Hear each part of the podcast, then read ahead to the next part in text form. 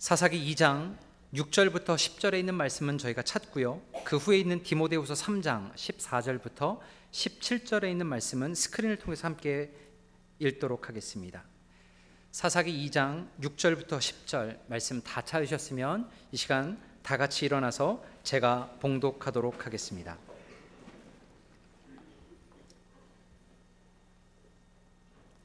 전에 여호수아가 백성을 보내매 이스라엘 자손이 각기 그들의 기업으로 가서 땅을 차지하였고 백성이 여호수아가 사는 날 동안과 여호수아 뒤에 생존한 장로들 곧 여호와께서 이스라엘을 위하여 행하신 모든 큰 일을 본 자들이 사는 날 동안에 여호와를 섬겼더라.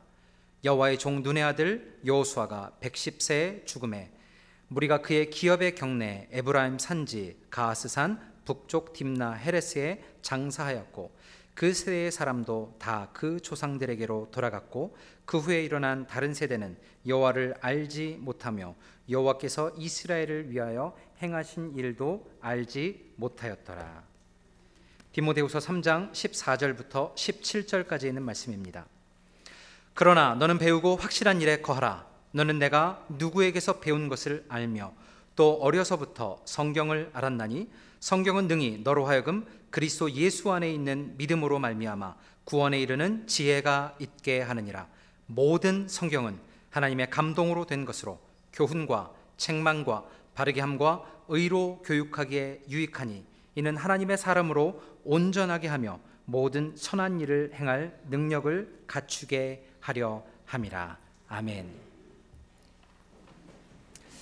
오늘 말씀을 제목을 같이 한번 읽어봤으면 좋겠습니다. 스크린으로 한번 띄워주시고요. 한번 같이 읽어봤으면 좋겠습니다. 따라해 볼까요? 삶으로 가르치는 것만 남는다. 한 번 더 해볼까요? 삶으로 가르치는 것만 남는다. 오늘 말씀을 좀 무거운 주제, 통계로 시작해 보려고 합니다. 저희가 속해 있는 서든 베프티스 컨벤션에 라이프웨이라는 단체가 있습니다. 흔히 저희가 아는 책방으로 알고 있죠. 근데 이 라이프웨이에서 최근에 통계 조사를 했습니다. 고등학교 졸업 후에 얼마나 많은 자녀들이 교회와 하나님을 떠나는지에 대해서 통계 조사를 내렸습니다. 그 통계는 좀 충격적이었습니다. 66%의 고등학교 졸업한 아이들이 하나님을 떠나고 더 이상 그들의 신앙 생활을 하지 않는다고 답했기 때문입니다. 이게 잘 다가오지 않으시는 분들이 계시다면 제가 좀 신뢰를 들어드리겠습니다. 여러분 자녀가 혹시 세 분이신 분 계신가요? 자녀가 세 명 있다면 그 세 명 중에 두 명은 고등학교 이후에 그들의 신앙생활을 더 이상 하지 않는다라는 것이죠. 여기 손주가 세 분 있으신 분 계세요?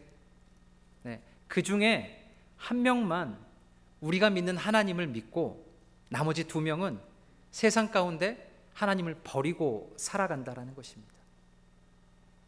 그런데 이러한 통계가 멀리 있지 않더라고요.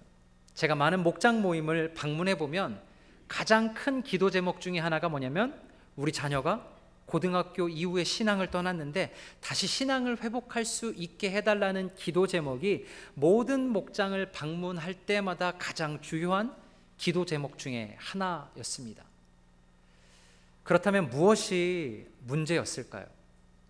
그리고 그 문제를 우리가 어떻게 극복할 수 있을까요? 오늘 본문은 우리가 당면하고 있는 이 문제를 먼저 겪었던 사람들에 대해서 이야기를 하고 있습니다. 오늘 본문을 통해서 우리가 문제가 무엇인지 바로 직면하고 그것뿐만 아니라 그 문제를 해결함으로 우리뿐만 아니라 우리의 자녀, 대대 자손들이 함께 하나님을 예배하는 꿈된 공동체를 이뤄 나가는 것들을 소망하며 나아가기를 소망합니다. 오늘 제목처럼 삶으로 가르치만 남기 위해서 우리는 첫 번째 사사기 2장 6절에서 10절에 있는 말씀을 통해서 현실을 직시해야 합니다라고 이야기하고 있습니다. 우리는 무엇보다 현실을 바로 볼 줄 알아야 된다는 것이죠. 오늘 본문 6절은 이렇게 얘기합니다. 전에 여호수아가 백성을 보내매 이스라엘 자손이 각기 그들의 기업으로 가서 땅을 차지하였고 이 이야기는 그렇습니다. 이스라엘 백성들이 광야 40년의 모든 여정을 마치고 요단강을 그들의 힘이 아닌 하나님의 기적적인 능력으로 요단강이 갈라지며 그 요단강을 마른 땅으로 건넜습니다. 그 땅을 건너자마자 앞에 보이는 난공불락의 성 여리고 성이 있었는데 그 여리고 성마저 그들의 힘과 능과 재능으로 그 성을 무찔렀던 것이 아니라 하나님의 전적인 능력으로 말미암아 그들이 소리쳤을 때 그 성이 무너지는 것을 경험했다라고 이야기하고 있습니다. 그리고 십수년의 시간을 거쳐서 가나안 땅에 있는 모든 땅을 정복하고 이제 더 이상 유목민으로서 떠돌이 생활을 하는 것이 아니라 자기 땅을 갖게 되고 집을 갖게 되고 소유를 갖게 되어서 이제 안정된 생활을 할 수 있게 된 그 시점이 오늘 본문 첫절 2장 6절에 있는 말씀이었습니다. 그 후에 7절은 이렇게 얘기합니다. 백성이 여호수아가 사는 날 동안과 여호수아 뒤에 생존한 장로들 곧 여호와께서 이스라엘을 위하여 행하신 모든 큰 일을 본 자들이 사는 날 동안에 여호와를 섬겼더라. 비록 힘들고 어려운 여정이었습니다. 물을 건너는 위험이 있었고요. 자기의 목숨을 걸고 전쟁을 내는 그런 시간이 있었지만 그들이 그 모든 과정을 다 거치고 가나안 땅에 정착할 수 있었던 이유는 아까 말씀드린 것처럼 그들의 힘과 능력 때문이 아니라 살아계신 하나님의 손길과 능력을 체험했기 때문에 그들이 지금 이 자리에서 하나님을 찬양하며 섬긴다라고 고백하고 있었습니다. 어찌 보면 이 모습은 우리의 모습과 너무 유사한 것 같습니다. 이민 1세대 아니면 그에 준하는 우리들은요. 미국에 와서 힘들고 어려운 생활들을 거쳤었잖아요. 힘들고 어려운 여정 가운데서도 우리를 지금 이 자리에 있게 한 것은 바로 예배가 아닐까요? 힘들고 어려울 때 서름 당할 때 하나님의 도우심을 간구하며 이 자리에 나서 찬양하고 울며 불며 기도했던 바로 그 자리 하나님의 능력 때문에 우리가 지금 이 자리에 있습니다. 그리고 완전히 풍족하지는 않지만 이제 우리의 삶을 영위해 나아가며 우리는 또 이 자리에 나와서 하나님을 예배하고 있습니다. 이렇게 이스라엘 백성들과 우리는 공통점이 참 많이 있었습니다. 그런데 그 시점에서 8절을 제가 읽어 드리겠습니다. 여호와의 종 눈의 아들 여호수아가 110세의 죽음에 이스라엘 백성들을 모두 다 이끌었던 그 지도자 여호수아가 죽게 되었다라고 이야기를 하고요. 10절 초반부 말씀. 그 세대의 사람도 다 그 조상들에게로 돌아갔고 요단강을 건너고 여리고성이 무너지고 모든 땅을 정복하였던 하나님의 은혜를 체험하였던 그 모든 사람들도 하나님의 품에 안겼다라고 이야기를 하고 있습니다. 너무 안타깝게도요. 여기 있는 모든 분들도 언젠가 우리도 하나님의 품에 안길 것입니다. 우리가 이곳에서 드림 얼마나 그 드림을 잘 이루었느냐 이루지 않았느냐 우리가 이 세상에서 재와 부산을 잘 남겼느냐 안 남았느냐 세상 사람들의 시각에 봤을 때 우리가 성공했느냐 실패했느냐가 아니라 예수님을 개인의 구세주로 영접한 모든 사람들은 이 생의 삶에 상관없이 그 믿고 영접한 그 사실 때문에 우리 모두는 다 하나님의 품에 안길 것이다 라고 성경은 이야기하고 있습니다. 이렇게 안기면 모든 것이 다 끝날까요? 그렇지 않죠. 10절 후반부 그 후의 일들을 설명하고 있습니다. 그 후에 일어난 다른 세대는 여호와를 알지 못하며 여호와께서 이스라엘을 위하여 행하신 일도 알지 못하였더라. 이게 무슨 말이죠? 요단강을 건너고 여리고 성이 무너지고 하나님의 도우심으로 가나안 땅을 정복하였던 세대입니다. 그리고 성경은 그 세대가 죽고 나서 수십 년이 흘렀다, 수백 년이 흘렀다라고 이야기를 하고 있지 않습니다. 그 세대, 하나님의 모든 것들을 경험한 그 세대가 죽고 그 다음 세대 누구죠? 그들의 자녀들이에요. 그들의 자녀들이 일어났는데 무서운 이야기를 하고 있습니다. 왜요? 첫 번째는 뭐라 그래요? 그들이 누구를 몰랐어요? 여호와를 알지 못하였더라. 그리고 두 번째 뭐요? 여호와께서 행하신 그 모든 일들을 그들이 알지 못하였더라. 라고 이야기하고 있습니다. 굉장히 무서운 말입니다. 왜 이런 일이 일어났을까요? 여러 가지 것들을 찾을 수 있지만 저는 단 한 가지로 찾는다면 이스라엘 교육 쉐마 들으라 이스라엘아 라의 교육을 실패했기 때문이라고 생각합니다. 우리가 흔히 하는 그 쉐마 신명기 6장 6절은 이렇게 얘기합니다. 오늘 내가 내게 명하는 이 말씀을 너는 마음에 새기고 그들은 어떻게 보면 이 쉐마의 첫 번째 부분을 너무나 잘 삼갔습니다. 하나님의 말씀을 새겼어요. 그 말씀대로 순종했습니다. 주의 뜻, 자기가 사는 동안에 그들의 마음판에 새기고 하나님을 따랐는데 그 쉐마 후반부 부분을 놓쳤다는 것이죠. 신명기 6장 7절은 이렇게 얘기합니다. 내 자녀에게 부지런히 가르치며 집에 앉았을 때에든지 길을 갈 때에든지 누워 있을 때에든지 일어날 때에든지 이 말씀을 강론할 것이며 그들은 하나님의 역사를 체험했습니다.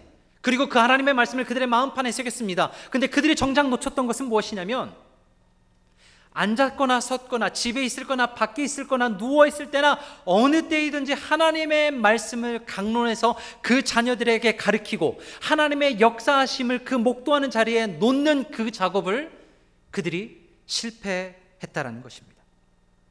유명한 말이 있습니다. 한번 따라해 볼까요? 하나님은 손주가 없다. 다시 한번 하나님은 손주가 없다. 무슨 말이에요? 내가 하나님을 잘 믿고 헌신하며 그 마음판을 새기고 주님을 성심성기 따랐더니 하나님은 나이를 어여삐 보시사 우리 자녀를 구원시키신다 안 시키신다? 안 시키신다는 거예요. 그는 우리 자녀, 우리 손주들은 어떻게 해요? 그 죄를 고백하고 예수님을 개인의 구세주로 영접하는 그 순간이 그들도 역시 하나님을 아버지로 부르는 순간이기 그렇기 때문에 하나님에게는 손주가 없습니다. 우리 이민 세대는 아까 말씀드린 것처럼 힘들고 어려운 삶을 살았죠.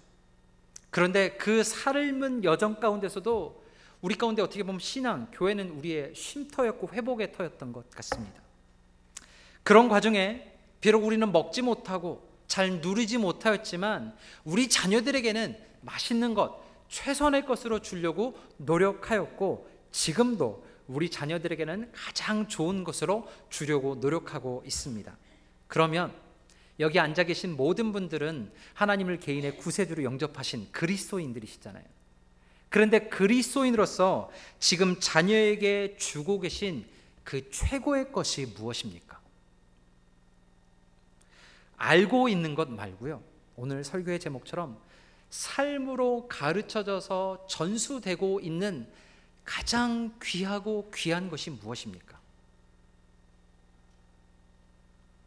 한국에는 중간고사와 기말고사 기간이 되면 중고등부 예배의 인원이 현격하게 줄어든다라고 얘기합니다. 거기에 혁혁한 공신을 세우고 있는 사람들이 누굴까요? 교회 중직자분들이라 그래요. 근데 그분들의 말도 일리가 있어요. 뭐라 그러냐면 하나님의 영광을 위해서 잠시 잠깐 뭐 하는 거예요? 예배 아오지 않고 그때 뭐 하는 거예요? 공부해서 그 후에 큰 사람이 돼서 하나님을 섬기겠다라고 이야기를 합니다. 네, 여러분 이건 부모의 큰 착각입니다. 그래서 고등학교에 그들의 신앙을 떠나는 한국 교회의 모습이 어찌 보면 특별한 것 없이 당연한 결과로도 생각되어질 수 있다라는 것이죠. 그렇다면 우리가 살고 있는 미국은 어떨까요? 제가 교육부를 섬기면서 많은 아이들과 이야기하고 그리고 학부모님들과 이야기하다 보면 글쎄요. 한국과 그리 별반 다르지 않은 것 같습니다. 하나님의 말씀을 가리키고 예배를 사모하는 시간보다 우리 아이들 사랑하는 그 아이들에게 좀 더 공부, 운동, 악기 아니면 여가 시간을 투자하면서 하나님을 최우선시에 두지 않고 그것보다 더 위에 두는 많은 사건들이 있음을 종종 보게 됩니다. 네, 압니다. 사회가 시스템이 그렇게 바뀌었어요. 십수년 전만 해도 주일에는 그 어떤 운동 경기도 없었습니다. 게임도 없었고 시험도 없었어요. 그런데 이제는 어때요? 보란 듯이 주일에 어쩌면 그 프라임 타임 예배를 드리는 그 시간에 얼마나 많은 운동 경기가 잡혀 있으며 얼마나 많은 여가 시간이 있고 얼마나 많은 시험들이 배치되어 있는지요. 어떤 분들은 이렇게 얘기하실 거예요. 그럼요, 목사님. 내 아들, 내 딸이 이 시험 꼭 봐야 되는데, 이 운동해야 되는데, 그래서 아이가 이것들을 통해 성장해야 되는데, 그거 안 하면 부모로서 직무유기 아닌가요? 저는 그러한 시스템과 구조를 두고 그것 자체를 다 버리라고 말씀드리는 것이 아닙니다. 그런데 그런 모든 부분 속에서 오늘 시험이니? 그럼 예배 나가지 마. 오늘 운동이니? 예배 좀 더 쉬어. 네가 뭐 해야 될 거 있니? 그러면 예배를 둬. 뭐예요? 모든 순간순간마다 예배가 최하위에 두고 있다면 그들이 과연 우리의 품을 떠나 세상에 나아갔을 때 사사기 2장 10절에 있는 말씀처럼 그들 또한 여호와를 알지 못하고 여호와께서 행하신 그 일들을 따르지 않아하며 세상 가운데 방황하게 될 것입니다. 우리는 흔히 입으로 하나님 사랑해야 돼, 그분만을 따라가야 돼 얘기하지만 암묵적으로 우리의 행위로 우리가 표현하는 그 모습 속에 예배는 옵션이야. 시험 먼저, 공부 먼저 하고 예배는 네가 나중에 시간이 많을 때 그때 드려도 늦지 않아라고 이야기하고 있는 것은 아닐까요? 기억하십시오. 삶으로 가르치는 것만 우리의 삶께 남게 됩니다.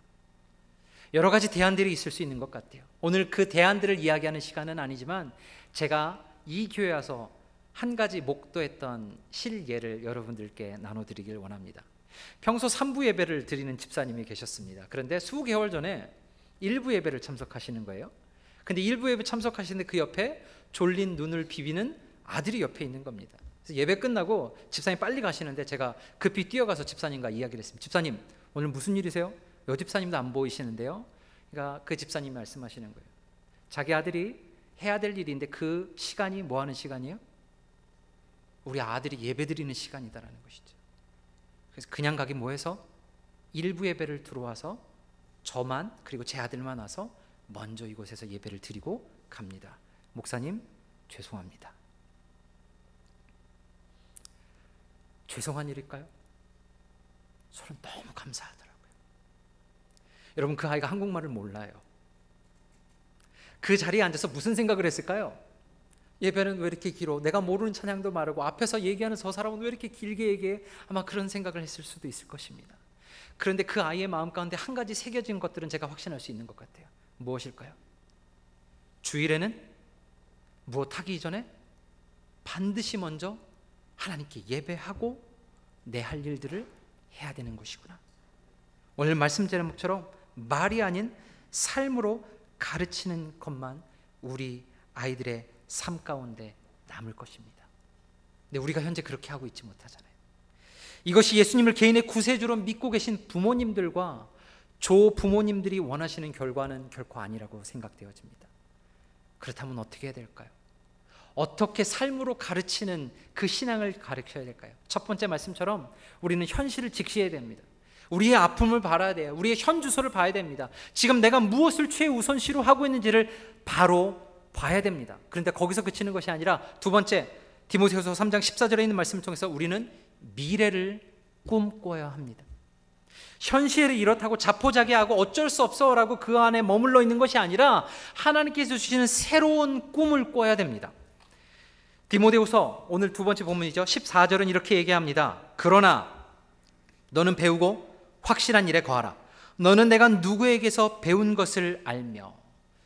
오늘 디모데후서는 스승 사도 바울이 그의 제자인 디모데에게 썼던 글입니다.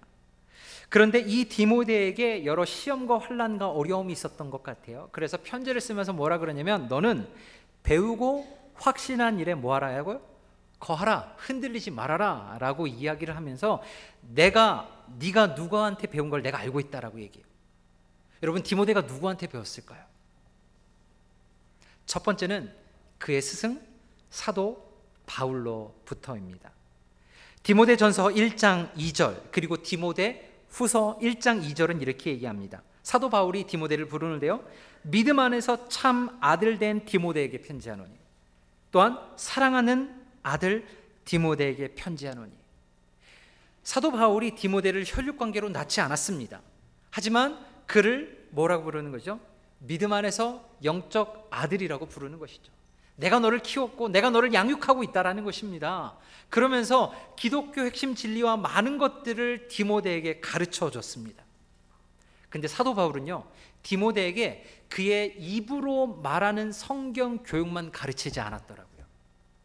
디모데후서 3장 10절에서 11절을 좀 주목해서 보기를 원합니다. 이렇게 얘기합니다. 사도 바울이 나의 교훈과 행실과 의함과 믿음과 오래 참음과 사랑과 인내와 박해를 받음과 고난과 또한 안디옥과 이고니온과 루스트라에서 당한 일과 어떠한 박해 받은 것을 여기 주목하세요. 내가 곧 디모데 내가 과연 보고 알았거니와 주께서 이 모든 것을 가운데서 나를 건지셨느니라.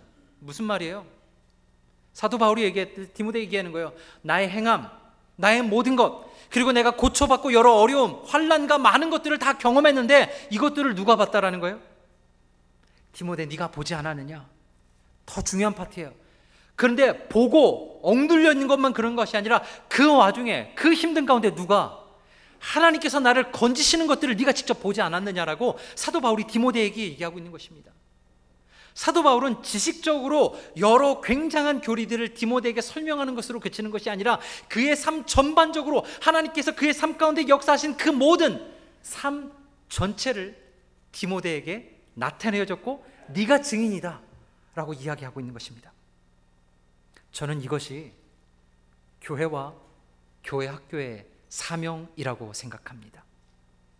여러분 한 가지 질문 드릴게요.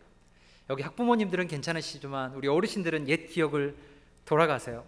여러분들 자녀가 학교 다닐 때 학교 선생님 이름 아셨나요? 모르셨나요? 다 알고 계시죠? 제가 하나 질문 드릴게요. 여러분 자녀들, 여러분 손주를 가르치는 Sunday school 선생님이 누군지 혹시 아시나요? 그 아이들이 그곳에서 무엇을 배우고 있는지 알고 계시나요? 우리의 입술로 구원, 예수님을 따라가는 것이 너무나 중요하다고 하는데 우리의 삶은 죄송합니다. 그것은 그냥 그리 중요하지 않아. 라고 말하고 있는 것은 아닌지요. 여러분, Sunday school 위해서 기도해 주셔야 됩니다. 담당하시는 목사님, 전도사님, 말씀 전하시는 집사님, 부장 집사님 그들의 얼굴과 이름을 기억해서 여러분 기도하셔야 됩니다. 왜냐하면 그분들을 통해서 하나님의 진리의 말씀 사울이 디모데에게 얘기했던 지식적인 뿐만 아니라 그들의 삶의 그 모든 경험이 그들을 통해서 우리 자녀에게 흘러가기 때문이라는 것이죠. 우리의 기도를 통해서 그들이 배운 바 안에서 흔들림 없는 삶 살아가시기를 간절히 축원합니다. 그런데 디모데는 스승 바울로부터 배운 것으로 끝나지 않습니다. 두 번째 그룹이 나옵니다. 그것은 누굴까요? 바로 그의 부모입니다. 15절 초반부는 이렇게 얘기합니다. 또 어려서부터 성경을 알았나니. 에이, 목사님 너무 과대 해석했어요. 디모데가 어려서부터 성경을 안 게 그게 언제 부모님이 가르쳤다라고 증거 있어요? 우리 애들도 어려서부터 성경 알아요. 왜요? 교회 데리고 나오잖아요. 어려서부터 데리고 나와서 Sunday school에 들어가니까 그들이 암송도 하대요. 성경 말씀도 이야기하대요. 우리 자녀들도 어려서부터 성경 하는데 그게 왜 부모 책임이라고 우리한테 얘기하는 거예요? 목사님 너무 과대 해석했어요 라고 하시는 분들 혹 있을 수도 있는 것 같아요. 근데 디모데후서 1장 5절을 읽으면 우리의 생각이 완전히 바뀝니다. 이렇게 얘기합니다. 이는 내 속에 거짓이 없는 믿음이 있음을 생각함이라. 이 믿음은 먼저 내 외조모 로이스와 내 어머니 유니게 속에 있더니 내 속에도 있는 줄을 확신하노라. 디모데가 어렸을 때부터 신앙이 있었어요. 믿음이 있었어요. 이것은 사도 바울 만나기 전일까요, 후일까요? 전입니다. 사도 바울이 교육하기 이전에 디모데는 이미 믿음을 갖고 있었는데 이 믿음이 누구에서부터 왔어요? 외조모 로이스와 어머니 로 죄송합니다. 유니게로부터 왔다라고 얘기합니다. 무엇, 믿음이 무엇인지 그의 삶을 통해서 미, 디모데는 이미 깨닫고 있었다라는 것이죠. 여러분, 우리가 기쁠 때, 슬플 때, 그리고 위기 때 우리가 누구를 찾아가고 누구를 만나는지 우리 아이들은 볼 것입니다. 그리고 어려운 상황이 생겼을 때 그것을 어떻게 해결해 나가는지 우리 아들과 딸들, 우리 손주들은 그들의 눈으로 다 보고 있습니다.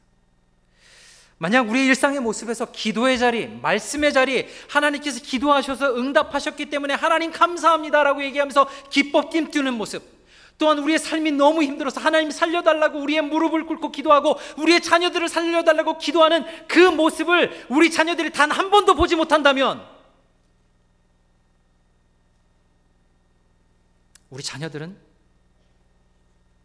사사기 2장 10절에 있는 말씀처럼 여호와를 알지 못하고 여호와께서 행하신 일도 알지 못하며 저 세상 끝으로 가게 될 것입니다. 여러분 이것이 예수님을 믿고 있는 우리 부모님들과 조부모님들께서 원하는 결과는 결코 아니라고 생각되어집니다. 그럼 어떻게 해야 될까요? 우리가 현실을 직시했습니다. 우리 아픈 부분을 봤습니다. 손을 놓고 있었던 그 모습을 봤고 새롭게 꿈을 꿨습니다. 하나님의 말씀 앞에서 디모데처럼 외조모 로이스와 어머니 유니게로부터 신앙을 연수받은 것처럼 우리 자녀에게도 그런 신앙의 유선이 흘러가고 싶은데 어떻게 가능할까요? 세 번째 디모데후서 3장 15절에서 17절에 있는 말씀을 통해서는 오직 말씀으로만 가능하다라고 성경은 이야기하고 있습니다. 결론은 말씀을 가르치고 그 말씀대로 살아가는 것이어야말로 해결책이라는 것이죠. 아니 목사님 또 말씀이에요. 라고 하시는 분들이 있을 거예요. 근데 디모데후서 3장 15절, 16절, 17절을 읽으면서 왜 말씀이어야 되는가? 왜 유독 말씀 하나밖에 없는가를 좀 보기를 원합니다. 첫 번째, 15절은 이렇게 이야기합니다. 성경은 능히 너로 하여금 그리스도 예수 안에 있는 믿음으로 말미암아 구원에 이르는 지혜가 있게 하느니라. 아멘. 믿으십니까? 여러분 다른 어떤 프로그램이 우리 아이들을 구원하지 않습니다. 그냥 앉혀 놓으면 구원이 있는 것이 아니라 무엇이에요? 하나님의 말씀이 우리 자녀들을 구원으로 인도하는 지혜가 있다라고 얘기합니다. 말씀 위에 다른 방법이 없습니다. 그렇기 때문에 말씀으로 돌아가야 됩니다. 두 번째, 16절 이렇게 얘기합니다. 모든 성경은 하나님의 감동으로 된 것으로 교훈과 책망과 바르게 함과 의로 교육하기에 유익하니. 성경은 아이들을 구원에 이르는 지혜가 있게 할 뿐만 아니라 구원받은 그 영혼이 하나님 말씀대로 잘 자라날 수 있게끔 가리킨다라는 거예요. 여러분, 여러분이 자녀들에게 또한 손주들에게 하는 말 중에 틀린 말이 있나요? 밥 먹어라, 일찍 일어나라, 공부해라, 세수해라, 학교 가라, 열심히 살아라. 여러분 틀린 말 하나도 있어요? 없어요. 근데 그 귀한 말을 아이들은 뭐라고 얘기하죠? 잔소리. 제가 여기 전에도 말씀드렸죠. 잔소리 정의가 뭐예요? 옳은 말을 계속하는 거예요. 옳은 말을 계속하니까 그 말이 오면 아이들은 이미 어때요? 그냥 귀를 닫아버립니다.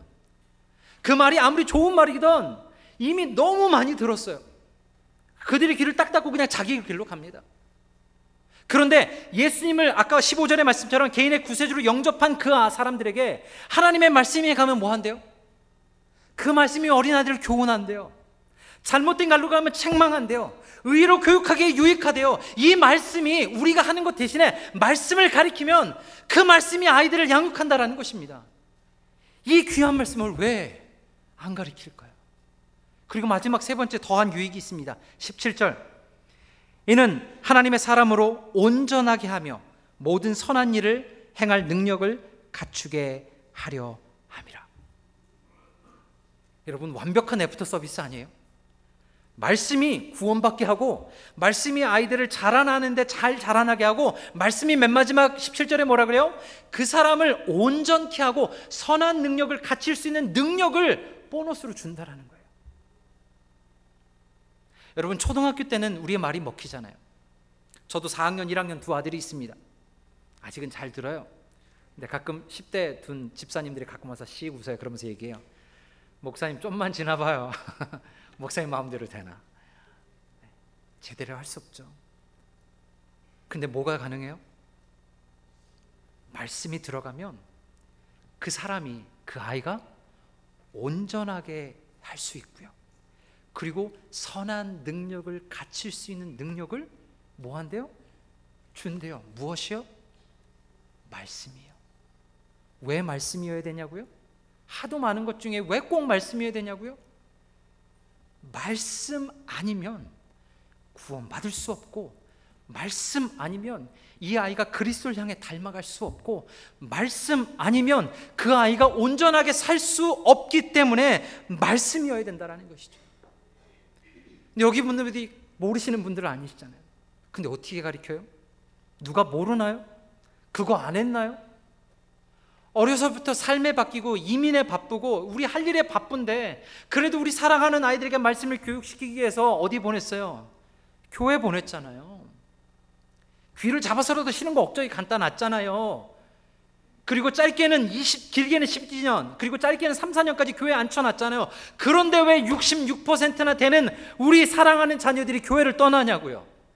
왜 신앙을 떠나냐고요? 이런 문제들을 해결하기 위해서 교육부 목사님들과 영어 예배 팀 그리고 부서장들이 다 모여서 여러 가지 이야기들을 나누었습니다.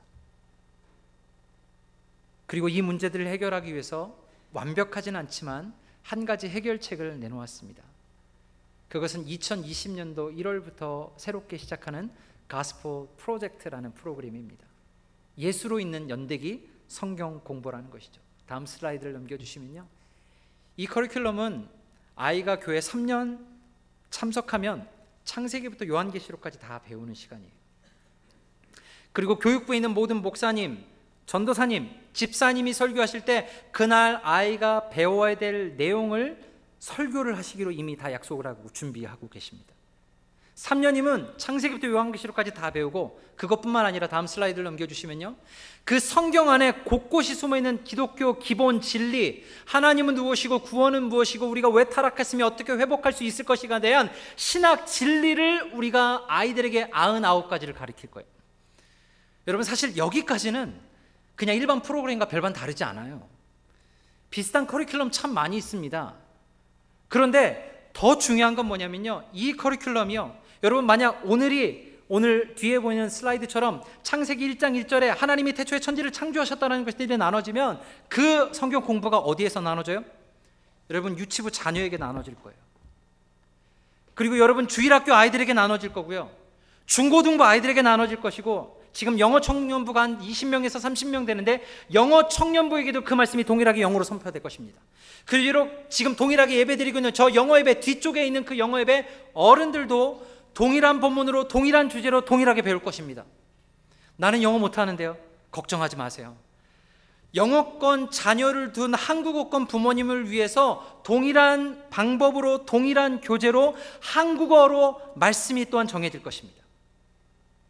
전 세대가 연합한다라는 거예요. 무슨 말이냐면 그냥 성경 공부를 교회에서 배우고 끝나는 것이 아니에요. 여러분이 오늘 배우신 그 내용, 그 적용, 그 암송은 오늘 여러분의 자녀와 손주들이 동일하게 배우고 동일하게 적용할 수 있도록 연장시키는 것입니다. 왜요? 이미 20년 동안 해봤잖아요. 교회에게 그냥 아이들만 맡겨봤잖아요. 안 되잖아요. 그래서 교회와 가정이 연합되지 않으면 우리 사랑하는 자녀와 손주들을 지킬 수 없기 때문에 비록 완벽하지 않지만 목사님들과 전사님, 부장집사님들이 함께 모여서 그 프로그램을 시작하려고 하고 있습니다. 그것들을 통해서 교회에서의 삶이 가정으로 연결되고 그것이 삶에서 연속적으로 드러나는 그 삶, 배우고 확신한 일에 거하기 위해서 이 프로젝트를 시작하려고 하고 있습니다. 이러한 과정을 내년 1월부터 진행하기 위해서 이미 교육부에서 모든 성경 버전을 동일하게 마쳤습니다. 한국은 버전이 많지 않지만 영어 성경은 굉장히 버전이 많아요. 영어 성경을 하나로 버전을 맞췄습니다. Christian Standard Bible이라고 그 버전으로 맞췄어요. 모든 공교육과 모든 프레젠테이션은 다 그걸로 나갈 것입니다. 그리고 예배 시간을 조정했습니다. 같은 시간대에 다 같이 예배드리고 같은 시간대에 동일한 교재로 동일한 과목으로 함께 하나님을 경험하기 위해서 모든 예배 시간을 조정했습니다. 이미 교재도 다 준비됐습니다. 준비하고 있어요. 모든 게 다 끝났어요. 근데 안 끝난 것이 있습니다. 무엇이죠? 여러분의 동참입니다. 이 짧은 시간에 이 모든 것들을 다 이야기할 수 없어요. 12월 초순에 이 프로젝트를 위한 사역 박람회를 조만간 열 예정입니다. 또 그거야? 뭐 가봐야 새로운 게 없더만. 이라고 오지 마시고요. 여러분, 이 사역을 위해서, 우리 미래를 위해서 기도해 주십시오. 그리고 참석해 주십시오. 교육은 교회에서 할 수 없습니다. 제공해 드리겠습니다. 하지만 여러분의 삶 가운데 그것이 가정 예배로 인교되고 함께 암서 광목 적용함으로 말미암아 그 말씀이 우리의 삶 가운데 자녀의 삶 가운데 체화되기 위해서는 교회와 가정이 함께 해야 됩니다. 이 사역을 위해서 함께 기도할 때 사사기 2장 10절에 반대되는 역사들이 일어나서 우리 자녀들이 우리 손주들이 여호와 하나님을 알고 그들 가운데 역사하시는 하나님을 따라 그들의 삶 가운데 그들의 자자 대세운 가운데 주님을 따라가는 귀한 역사가 있기를 주님의 이름으로 간절히 소망하며 축원합니다. 그래서 기도해 주셔야 됩니다. 어떻게 기도할까요? 고민 많이 했습니다. 여러분 따로 시간을 떼서 기도하실 수도 있지만 현재 제가 기도하고 있는 기도 방법을 간단하게 말씀드리도록 하겠습니다. 어, 매 일과 시간에 정시가 되면 핸드폰에서 알람을 맞춰놨습니다. 알람이 계속 울리는 게 아니라요. 한번 띵동 정시 알람 있잖아요. 계속 울리는 게 아니죠. 진동일 수도 있고 알람일 수도 있습니다. 그러면 그 정시 알람을 들으면 제가 지금 어디 있든지 무엇을 하든지 저 기도 합니다. 운전을 할 때도 할 수도 있고요. 화장실에 집에 있을 때도 있고요. 일터나 어떤 모임 중에 있을 때도 알람이 진동으로 울립니다. 그러면 잠깐 그 시간에 뭐 하냐면 하나님 내년에 이 사역 되는데 하나님 이 사역을 위해서 함께 동참하고 기도할 수 있도록 도와주십시오. 우리 성도님들 할 수 있잖아요. 요새는 스마트폰 다 갖고 계시잖아요. 스마트워치 계신 분들 많이 있잖아요. 간단하게 알람 맞추십시오. 일터에서도 가능합니다. 집에서도 가능하고요. 설거지할 때도 가능합니다. 매 시간, 일과 시간에 한 번 정시 때마다 많이 기도 드리는 걸 요청하는 것은 아닙니다. 근데 우리 지구촌 천명에 달하는 많은 성도님들이 같은 시간에 짧게라도 우리 자녀를 위해서 말씀을 우리 자녀가 양육되고 그것들을 통해서 삶으로 승리하는 삶을 살기 위해서 기도한다면 내년에 시작하는 이 가스퍼 프로젝트는 단순히 프로그램으로 끝나지 않을 것입니다. 우리 자녀들의 삶을 바꿀 것입니다. 그리고 우리의 삶을 바꿔서 우리 때뿐만 아니라 우리 자녀들이 하나님을 예배하며 그들의 삶을 하나님 앞에 헌신하는 그 역사를 우리 눈으로 목도할 수 있을 것입니다. 이 귀한 사역에 우리 모든 지구촌 교회 성도님들을 주님의 이름으로 초청합니다. 말씀을 정리하도록 하겠습니다. 삶으로 가르치는 것만 남는다. 라는 제목으로 말씀을 나눴습니다. 여러분, 삶으로 무엇을 가르쳐 주셨는지요? 늦지 않았습니다. 먼저 우리가 현실을 바로 직시해야 됩니다. 우리 삶 가운데 우리가 무엇을 가리키고 무엇을 최우선순위로 두었는지 그래서 거기서 그치는 것이 아니라 새로움을 꾸십시오. 이 아이를 통해서 우리 손주를 통해서 하나님께 새롭게 일하실 것들을 꿈꾸고 그러나 그것으로 부족합니다. 말씀을 가리켜야 됩니다. 그 말씀 시작을 내년부터 시작합니다. 그렇기 때문에 지금부터 기도하며 격려해 주시고 서포트해 주시고 도와주시고 동참해 주셔서 이 귀한 사역, 이 3년의 프로젝트가 그냥 또 하나의 프로젝트로 끝나지 않을 수 있도록 매 시간 짧게라도 기도하며 하나님의 도우심을 간구할 때 하나님께서 우리의 기도를 통해서 우리 자녀들, 우리 손주들의 삶 가운데 귀한 영향력을 미치시리라 확신합니다. 이 시간 우리의 눈을 감고 이 시간 다 함께 기도했으면 좋겠습니다. 우리가 기도할 때 하나님 비록 내가 지금까지 그렇게 살지 못하였지만 새로운 꿈을 꾸기를 원합니다. 그 꿈은 우리 자녀들이 말씀으로 구원받고 말씀으로 양육하며 말씀으로 온전히 커가는 것들을 꿈꾸기를 원하는데 하나님 그 사역을 새롭게 시작하려고 합니다. 하나님 우리로의 그 중요성을 깨닫게 하시고 함께 기도하며 나아갈 때 주님께서 역사하시는 것들을 우리의 눈으로 목도할 수 있도록 인도하여 주셔서 우리의 자녀들이 우리의 손주들이 주님을 찬양하며 우리가 믿었던 그 체험을 그들도 경험할 수 있도록 하나님 역사하여 달라고 이 시간 함께 기도하며 나아갈 수 있도록 인도하여 주시옵소서. 함께 기도하도록 하겠습니다. 하나님 시간 우리가 하나님 앞에 기도하며 나아갑니다. 하나님 말씀만이 우리 아이를 구원하고 말씀만이 양육하고 말씀만이 그들을 온전히 세우는 것들 우리가 깨어 알고 있습니다. 하나님 그러나 그 모든 것들이 우리의 기도 위에는 다른 이유가 나올 수 없기 때문에 하나님 우리가 기도할 수 있도록 인도하여 주시옵소서. 매 정시에 깨어서 잠시라도 우리 자녀들을 위해서 기도할 수 있도록 인도하여 주시옵소서. 함께 하나님 앞에 불부짖으며 나아갈 수 있도록 인도하여 주셔서 하나님 우리의 기도를 통해서 교회가 하는 그 사역과 가정과의 연계 사역을 통해서 우리의 자녀들이 주께 돌아오고 우리의 자녀들 우리의 손주들이 하나님 앞에서 주님을 찬양하는 그 꿈을 다시 한번 꾸기를 원하오니 하나님 함께하여 주셨고 역사하여 주셨고 동행하여 주시옵소서.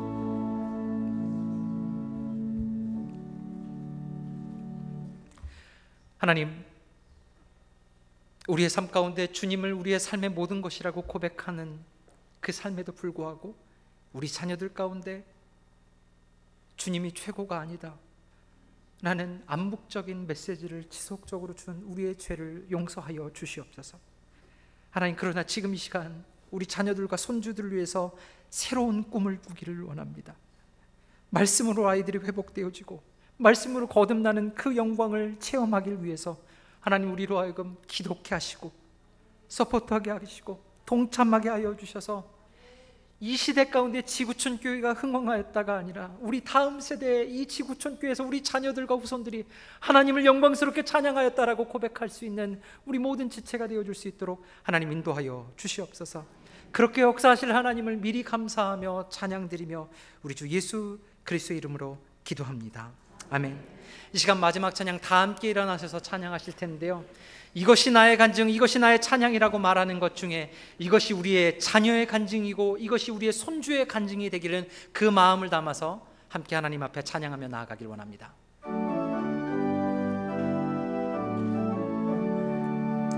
예수를 나의 구주 삼고 성령과 피로써 거듭나니 이 세상에서 내 영혼이 하늘의 영광 누리도다. 이것이 나의 간증이요. 이것이 나의 찬송일세 나 사는 동안 끊임없이 구주를 찬송하리로다. 온전히 주께 맡긴 내영 사랑의 음성을 듣는 중에 천사들 왕래하는 것과 하늘의 영광 보리로. 이것이 나의 이것이 나의 간증이요. 이것이 나의 찬송일세. 나 사는 동안 끊임없이 구주를 찬송하리로다 주 안에 기쁨 누림으로 마음의 풍랑이 잔잔하니 세상과 나는 간곳 구속한 주만 보이도다. 구속한 주만 보이도다. 이것이 나의 간증이요 이것이 나의 찬송일세. 나 사는 동안 끊임없이 구주를 찬송하리로다.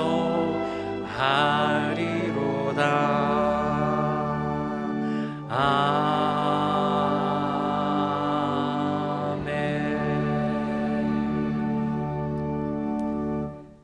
지금은 우리 주 예수 그리스도의 은혜와 하나님 아버지의 무한하신 사랑하심과 성령님의 감화 감동하시고 역사하시며 충만케 하심이 오늘 새로운 꿈을 꾸게 하셔서 우리의 삶 가운데 고백하게 하시고 간증케 하게 하시고 우리의 자녀들을 통해서 영광 받기를 원하시는 그 하나님을 찬양하며 나아갈 수 있는 우리 모든 지구촌 교회 성도들 머리머리 위에 지금으로부터 영원까지 함께 하시기를 우리 주 예수 그리스도의 이름으로 축원하옵나이다.